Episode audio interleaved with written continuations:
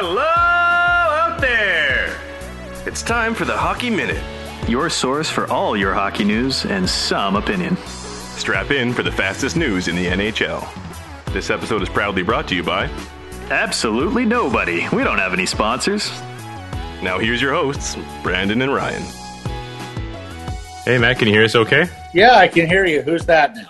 This is Brandon here. Hi, Brandon. How are you? I'm good, man. Thank you so much for doing this. I really appreciate you taking some time. You're more than welcome. You're more than welcome. So tell me a little bit about your about your shop here. What you're doing?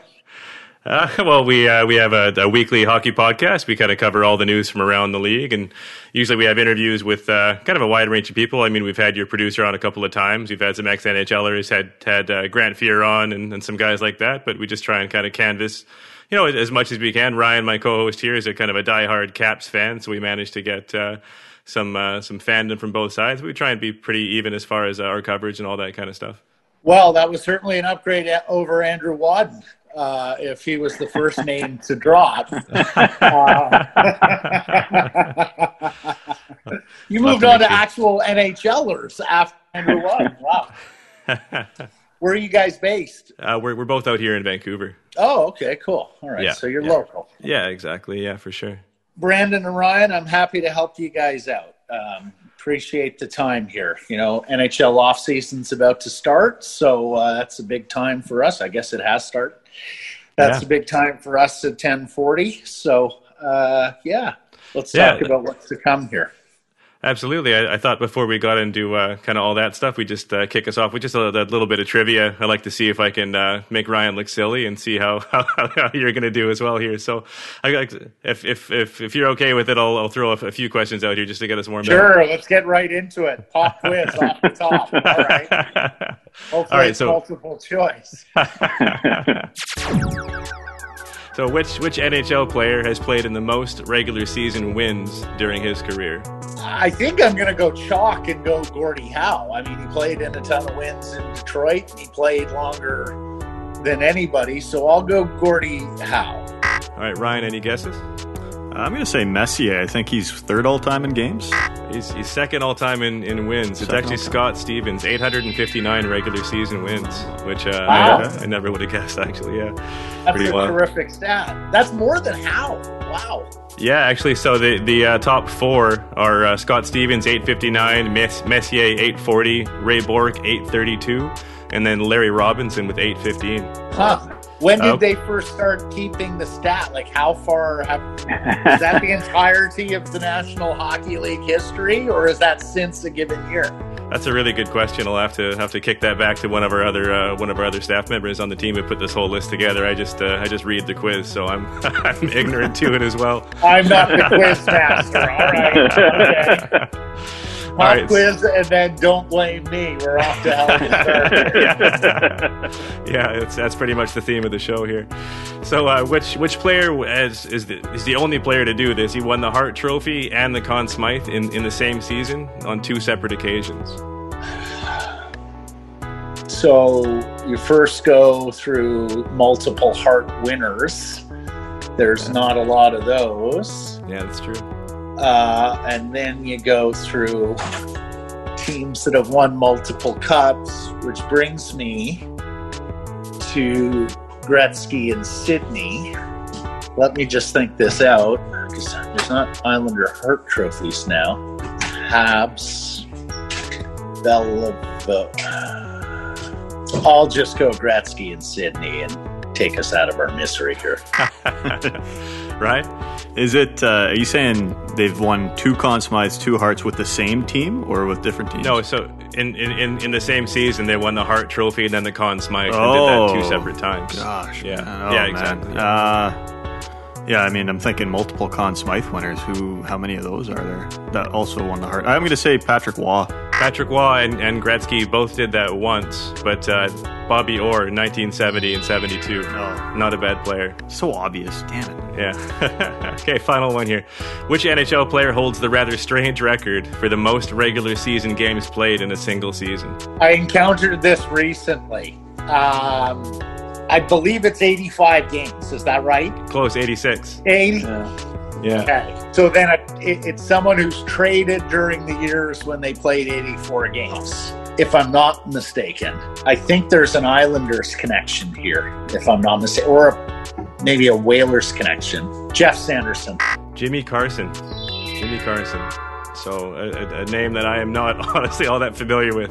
I'm uh, hell of a player back uh, Traded- in Kings days. Traded for Gretzky, right? That's right. That's Oh, right. you Yeah. Uh, talk about pressure, eh? Yeah, we just traded you for Wayne Gretzky. Luckily, it wasn't alone. There was like eight other people. 15 million came with you, but yeah. I know exactly. yeah.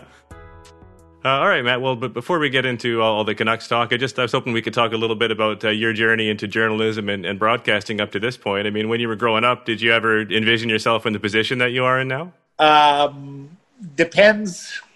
Growing up, probably not when I was very young, but by the time I started getting into my mid to late teens, yeah, no, that that was the aim. That was the goal. Um, you guys always want to talk about our journeys, huh? You know, it's always got to be the, the step up questions. Um, so yeah, no, uh, late teens, I probably put everything into um, trying to get one of these jobs, and Yeah. and it's worked out for me. I love what I do. I wake up every morning loving what I do. Uh, I don't feel like I work, so I'm very pleased. Were there any sports teams that uh, you followed when you were growing up? My family moved around a little bit, so I didn't necessarily have like the home teams that were with us, you know, from knee high to a grasshopper sort of thing. Mhm. But yeah, no, I went to and uh, I went to a lot of games when I was a really young kid because my uncle had season tickets at the Montreal Forum and at the Olympic Stadium for the Expos.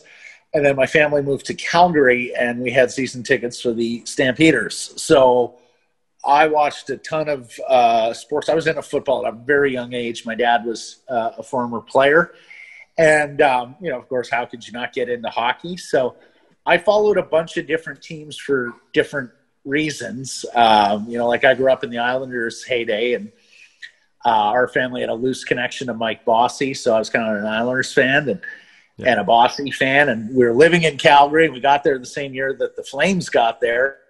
So, so those three and and the Canadiens were my family's all from Montreal, and we'd go back there at Christmas and go to Habs games. So I always followed those four teams when I was young and uh, um, I'd had different favorites over the years, but I haven't had a favorite NHL team in a long, long time. Uh, no, I haven't. I, I, I mean, you know, like I've enjoyed watching and covering the league in, in many different Canadian markets. Um, so my favorite teams have sort of been outside of outside of hockey. I'm a big Chicago Bears fan in the NFL. I've always followed the University of Michigan teams, uh, football and basketball and I've been a Blue Jays fan in, in Toronto. And uh, previous to that, you know, when the uh, when baseball was structured so that never shall the AL and NL meet unless it's the World Series, I was an Expos fan, uh, uh, Expos fan as well. You, you're never conflicted; like they never played the Blue Jays in a game that mattered. So, Yeah. uh, yeah, so those were my te- like teams, quote unquote, that I followed.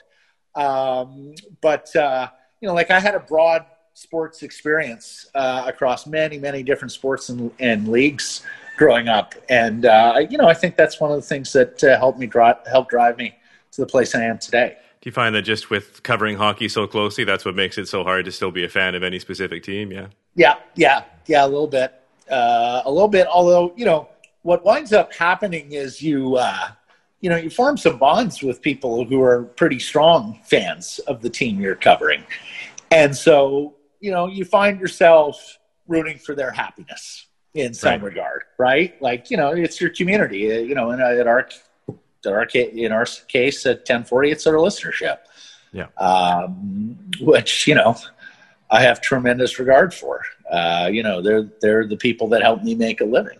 Um, so, uh, you know, I'm quite delighted to see a home team, particularly if it's a home team that's been long suffering, and I think the Vancouver Canucks you got to check that box for sure. That's good. you know, do well, do well, and, Yeah. and you know, see that community pride swell, and you know, the people around you are in a better disposition, and that's that's okay too.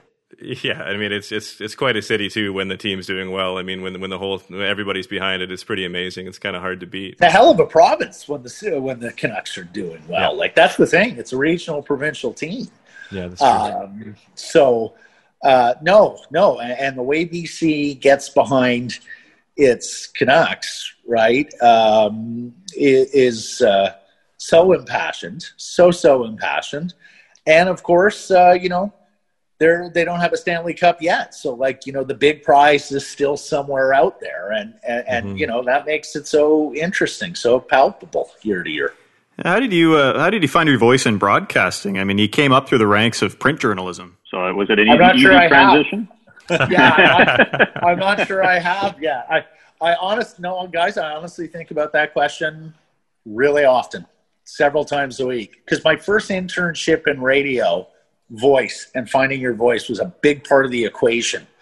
Um, and, uh, you know, the guy who I sort of reported to, who, uh, you know, had his own show, it was a business show, and, um, you know, had made his way up the, uh, up the ranks.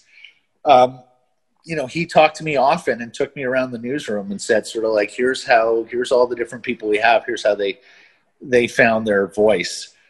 I'm not sure that there's a tried and true formula, like where you go down a checklist and go, what about this and what about that and what about that.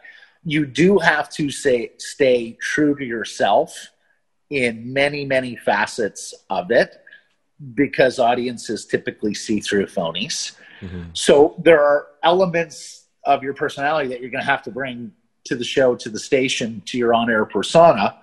But there are also things that, you know, guys, understand it's commercial radio. Like they have to be cranked to the nine. Like personality, energy, all that has to be cranked yeah. to the nine. I don't walk around this apartment broadcasting to my girlfriend like, like I do when Blake and Andrew and I are having a great uh, debate on air. So, yeah. Uh, although she might disagree and say, you know what, there are some times that you're too broadcasty with me.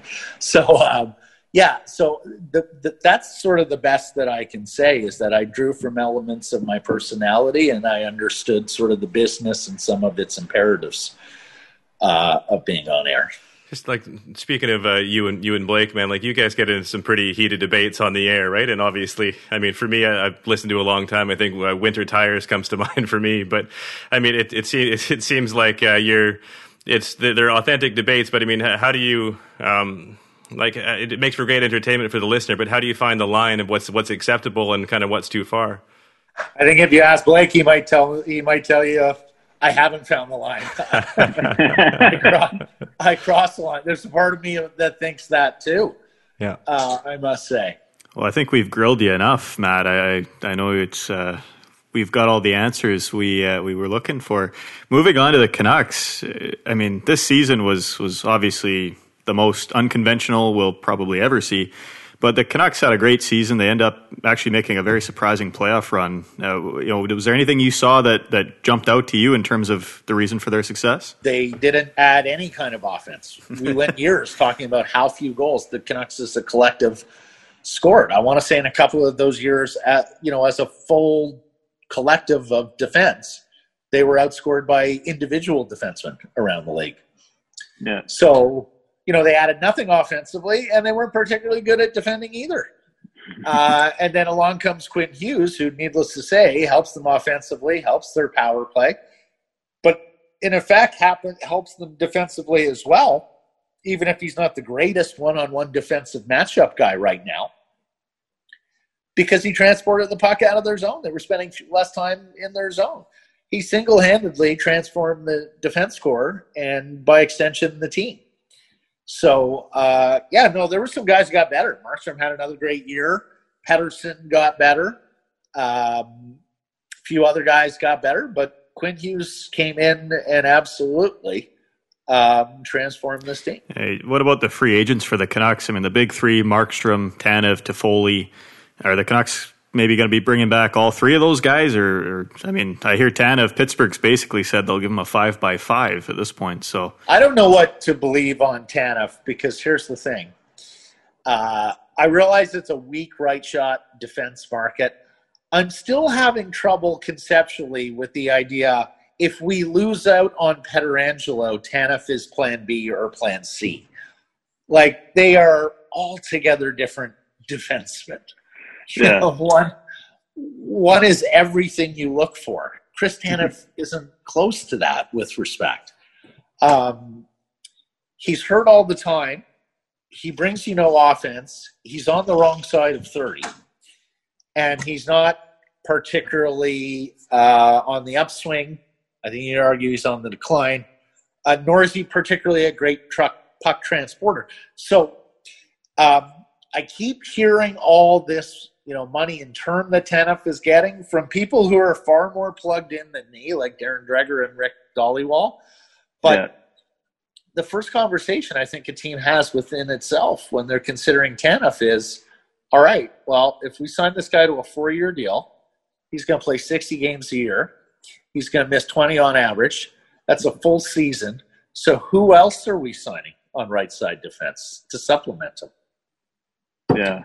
Yeah, uh, that's that's the honest truth. Like, if there is going to be a repression in the market because of COVID and flat cap and those things, I would think it's going to affect a second pair defenseman who's in decline, doesn't bring offense, and is hurt a lot. So I think there's. Plus, I think Tanev just wants to stay here. Uh, yeah, you know, he's with a Vancouver girl. They just joined a golf club. He's um, only known the one organization. I would think that Tanev will stay here for a certain price and term. You know, Toffoli and Markstrom are more difficult subjects right now, honestly, guys, because of this Oliver Ekman Larsson thing. Yeah. Um, which I think has sort of jumped the queue here. And if it's not at the top of the line, and of course, this is the Arizona Coyotes timetable, I think, more than the Canucks timetable, um, or Boston uh, as well.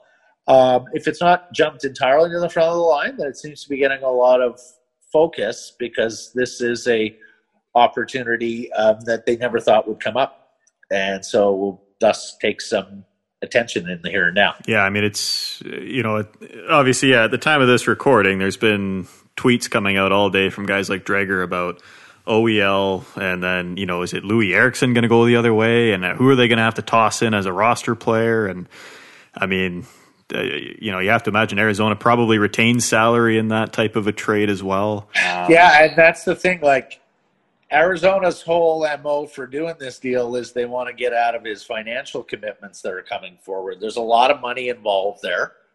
Yeah, uh, more more money. I, it's actually a middle loaded contract. He didn't get a ton of money in the first few years of this deal. He's going to get a ton in these middle block years, and then it peters out. It's almost like Roberto's. Uh, it's got a bit of a back diving. Um, so, you know, I don't see them wanting to retain salary back here. I think it's more. I think they realize they're going to have to take back salary because of that, I mean, they can't just shed eight million in cap dollars off their books without not taking some back. And I and I think the Canucks are in a position where they can move some contracts um, back. But you know, here's the thing: is uh, Ekman Larsson has put the Canucks and the Bruins like those are the only two places he'll accept a trade. So you've yeah. got a 50-50 shot of landing this guy. You have a ton of leverage right now, right? It's a bad contract with the players got to no move and said he's only waiving it for one of two markets. Like, you know, Jim Benning's got a pair of pocket aces here, basically, in terms of, you know, what he can give back. Now, we'll see about Eriksson. I, I, mean, I'm sure they'd want to move Eriksson. I do wonder whether Sutter would be more palatable to Arizona because it's less money and it's and it's just one year as opposed to two. You wonder if Virtanen is involved in this um, just to make the money come a little bit more uh, more equitable. And of course, you know, if Arizona takes players back instead of retaining money, then they're actually getting some utility for the money that they're um, forfeiting in this deal. Like as soon as you retain money or buy, as soon as you retain money, you know, that's just an anchor, right? Uh, that's a detriment on, on, your books going forward. If you're actually getting players instead of having to hold yeah. that money, you know that that's got a little bit more utility. I would think that that uh, you know is something that the Arizona Coyotes, given their books, are probably interested in. So, you know, uh, it's really funny. You know, we expected uh, to go into this final weekend before the offseason talking about Markstrom, Toffoli, and Tanev. And I think the talking point right now is Ekman Larsson. Yeah. Well, and on the note of Markstrom, I mean, Demko had that incredible, albeit brief, playoff stint, but that seems to have. I mean, it seems to have brought up the conversation of maybe letting Markstrom walk now, and and you know, I mean, he's probably looking for six to seven million um, whereas Demko's proven kind of, I mean, this was, Brandon and I have talked about this kind of like the Luongo Schneider story 10 years ago, but uh, are we going to see a part two or maybe they let the, the veteran walk? Yeah, I mean, I, I, I think they'd like to keep both, but frankly, if this Ekman Larsson situation does play out, I, I think it's likely that it's um, going to be one or the other, either because they don't have yeah. the money for Markstrom cap space for money, or because Demko's involved in the deal, or because they're going to have to use Demko to go fill another spot on the team, uh, right side defense, right wing if Toffoli leaves. You see, like it's all connected, gents. That's the interesting part here, right? Yeah. Uh, you know, like the uh, the hip bone's connected to the thigh bone, sort of thing. So no, yeah. they're all they're all interconnected. Uh, um, uh, deals that you're talking about. If you get Ekman Larsson, that is going to set up a scenario in free agency that's just principally different than if you don't get Ekman Larsson um, because of the magnitude of the contract and the player. And uh, because what it's going to do to your cap in this coming year, but for a number of years going forward. About, I mean, we're recording this the day before the draft. Uh, I mean, what are the Canucks going to be looking for Draft. I mean, they've the last several years they've filled a lot of holes. Boeser, I mean, Juolevi was kind of iffy, but then you've got uh, Quinn Hughes, you've got Pettersson, you've got this. I can't pronounce his last name, Podkolzin or Pod, you know, something about something Russian. Yeah, he'll he'll be here probably in another year. And uh, I mean, the Canucks have been hitting home runs with these first round picks. It seems, but they have no first round pick and they have no second round pick. So we're waiting around to pick 81 in the third round before they make a selection. And, you know, Benning saying he's wanting to acquire draft picks to replace the picks that he moved out for JT Miller and for Tyler Toffoli. Uh, and I suspect that everything Ekman Larsson would obviously have an, uh, an effect on that as well. And, yeah. and, I say that, and I say that because um, he, there's a fair chance he's going to cost some degree of pick or prospect. Um, and so, what does that do to your ability to get one back, or are you even more determined uh, if yeah. you're moving on a pick or a prospect for Ekman Larsson to get back into the first two rounds of this draft? Uh, you know, time will tell on that one. All right. Well, How do you um, become a Capitals fan in Vancouver? uh, 0405 lockout. I was playing AAA, and I remember thinking this Ovechkin, this Russian kid with the tinted visor and the yellow laces. This is uh, this guy's got some style. So I ended up just jumping on the the Capitals train. But let me ask you that. Ask you this: like that would have been against the code. That would have been revolutionary. The tinted visor. Remember how much yeah. he got? Oh, what a oh. showboat! Tinted yeah, visor, yellow laces. Wants to take these big clappers from everywhere.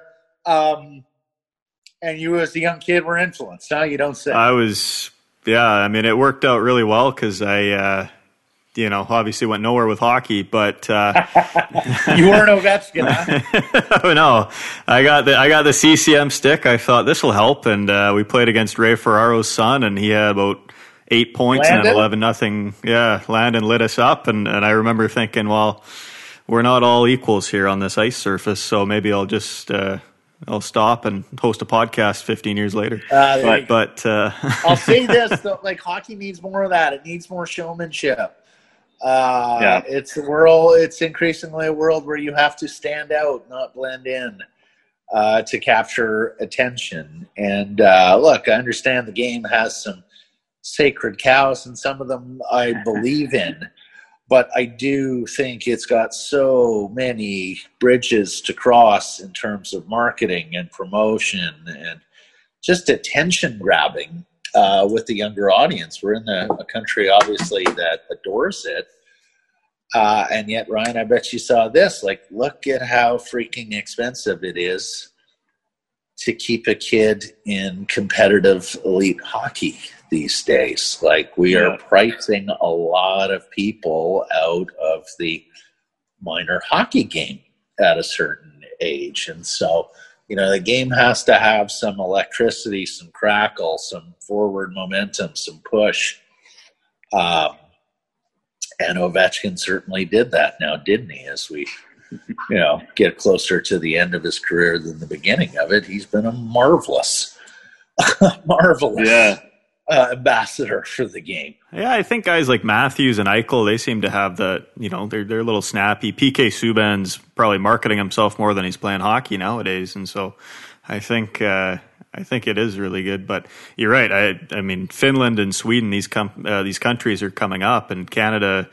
I have a little nephew that there's no chance he'll ever play ice hockey just because of the fact that it's too expensive to to sign him up and everything. So The other thing, and Ryan, I, I don't know what your experience was, but like I played uh, ice hockey after school every day as a kid Yeah.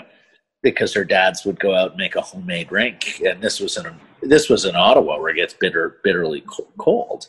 Uh, Yeah. You know, people tell me La- Lost Lagoon used to freeze over here in Vancouver in the winter.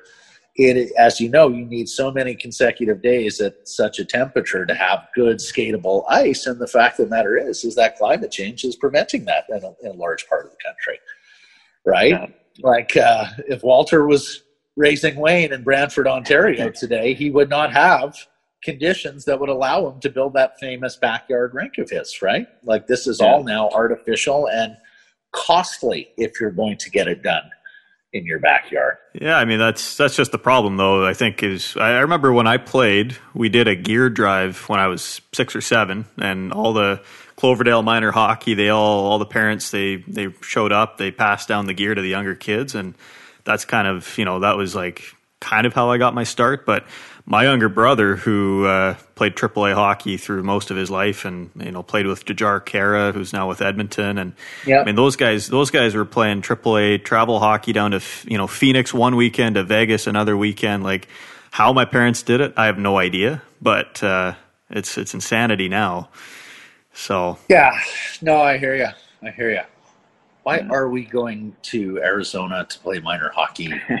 we play a lot of minor hockey. Like, Yeah. that would be my Yeah. first question if I was a parent, a kid on that team. Like, there's no shortage of minor hockey teams to play around here. Uh, There's no shortage of minor hockey teams to play a short drive away. Like, why would we put that many airfares into play here to go down Yeah. to the desert and play hockey? But that's just me. it's all about growing the game, Matt. I mean that's Oh, you know, that's right. Uh, I would- I- I would lo- Twelve year olds. It's incumbent that they grow the game by playing Yeah.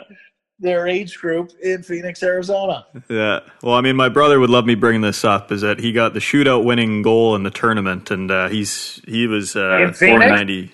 490 in Phoenix, uh, eighth round. So it wasn't like he was a top three guy. I, I got to keep him humble, but uh, I think, uh, yeah, I, I think that was you know again Phoenix and Vegas were.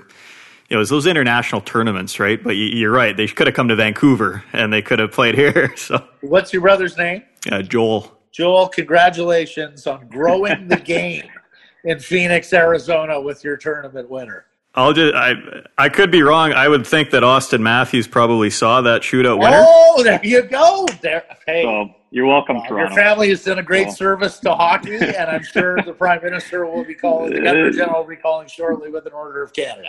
I'm sure. I'm sure that that phone call is probably on the way. There's bigger things going on, but um, Matt, uh, this has been awesome, man. Is Brandon still on the? No, his his internet. Uh, Did he have to Yeah. bounce? no, his internet uh, was was faltering a little bit, so he's uh, he's been off. He's been he's been texting me saying just keep it going, but I don't think he's going to be coming back on here. So Oh my goodness! I know. Sorry to miss you, bud.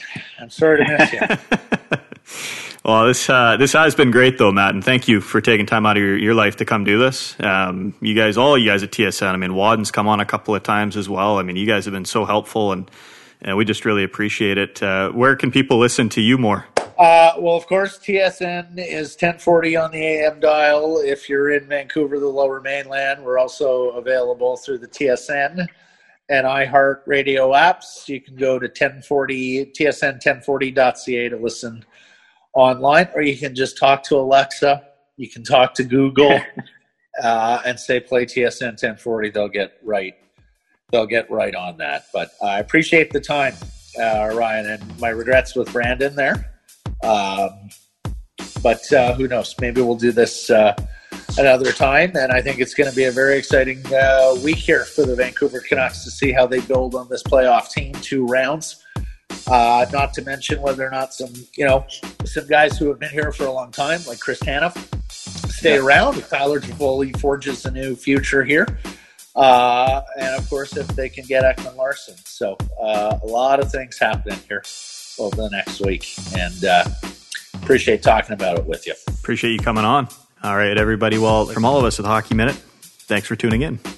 We'd like to take a second to thank you, the listener, for joining us. And a big thanks goes to our writers and production team, Jules, Mark, and Matt. We couldn't do this without you. Make sure to follow us on Instagram, Facebook, and Twitter at The Hockey Minute, as well as leaving voicemails on our anchor page at Hockey Minute. And always make sure to subscribe to whichever platform you listen to your podcasts. That's going to do it for us.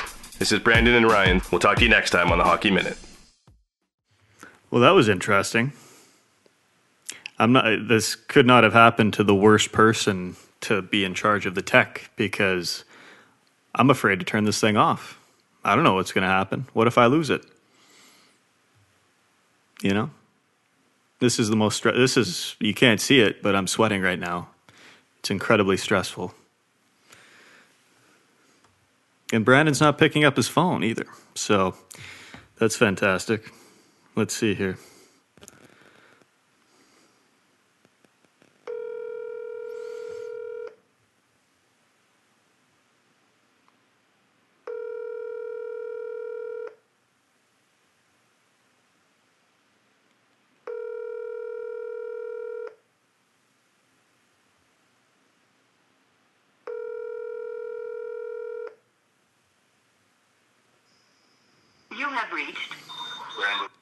Dude. It's not a not a great look. Oh, he's gonna text me now. This is fun.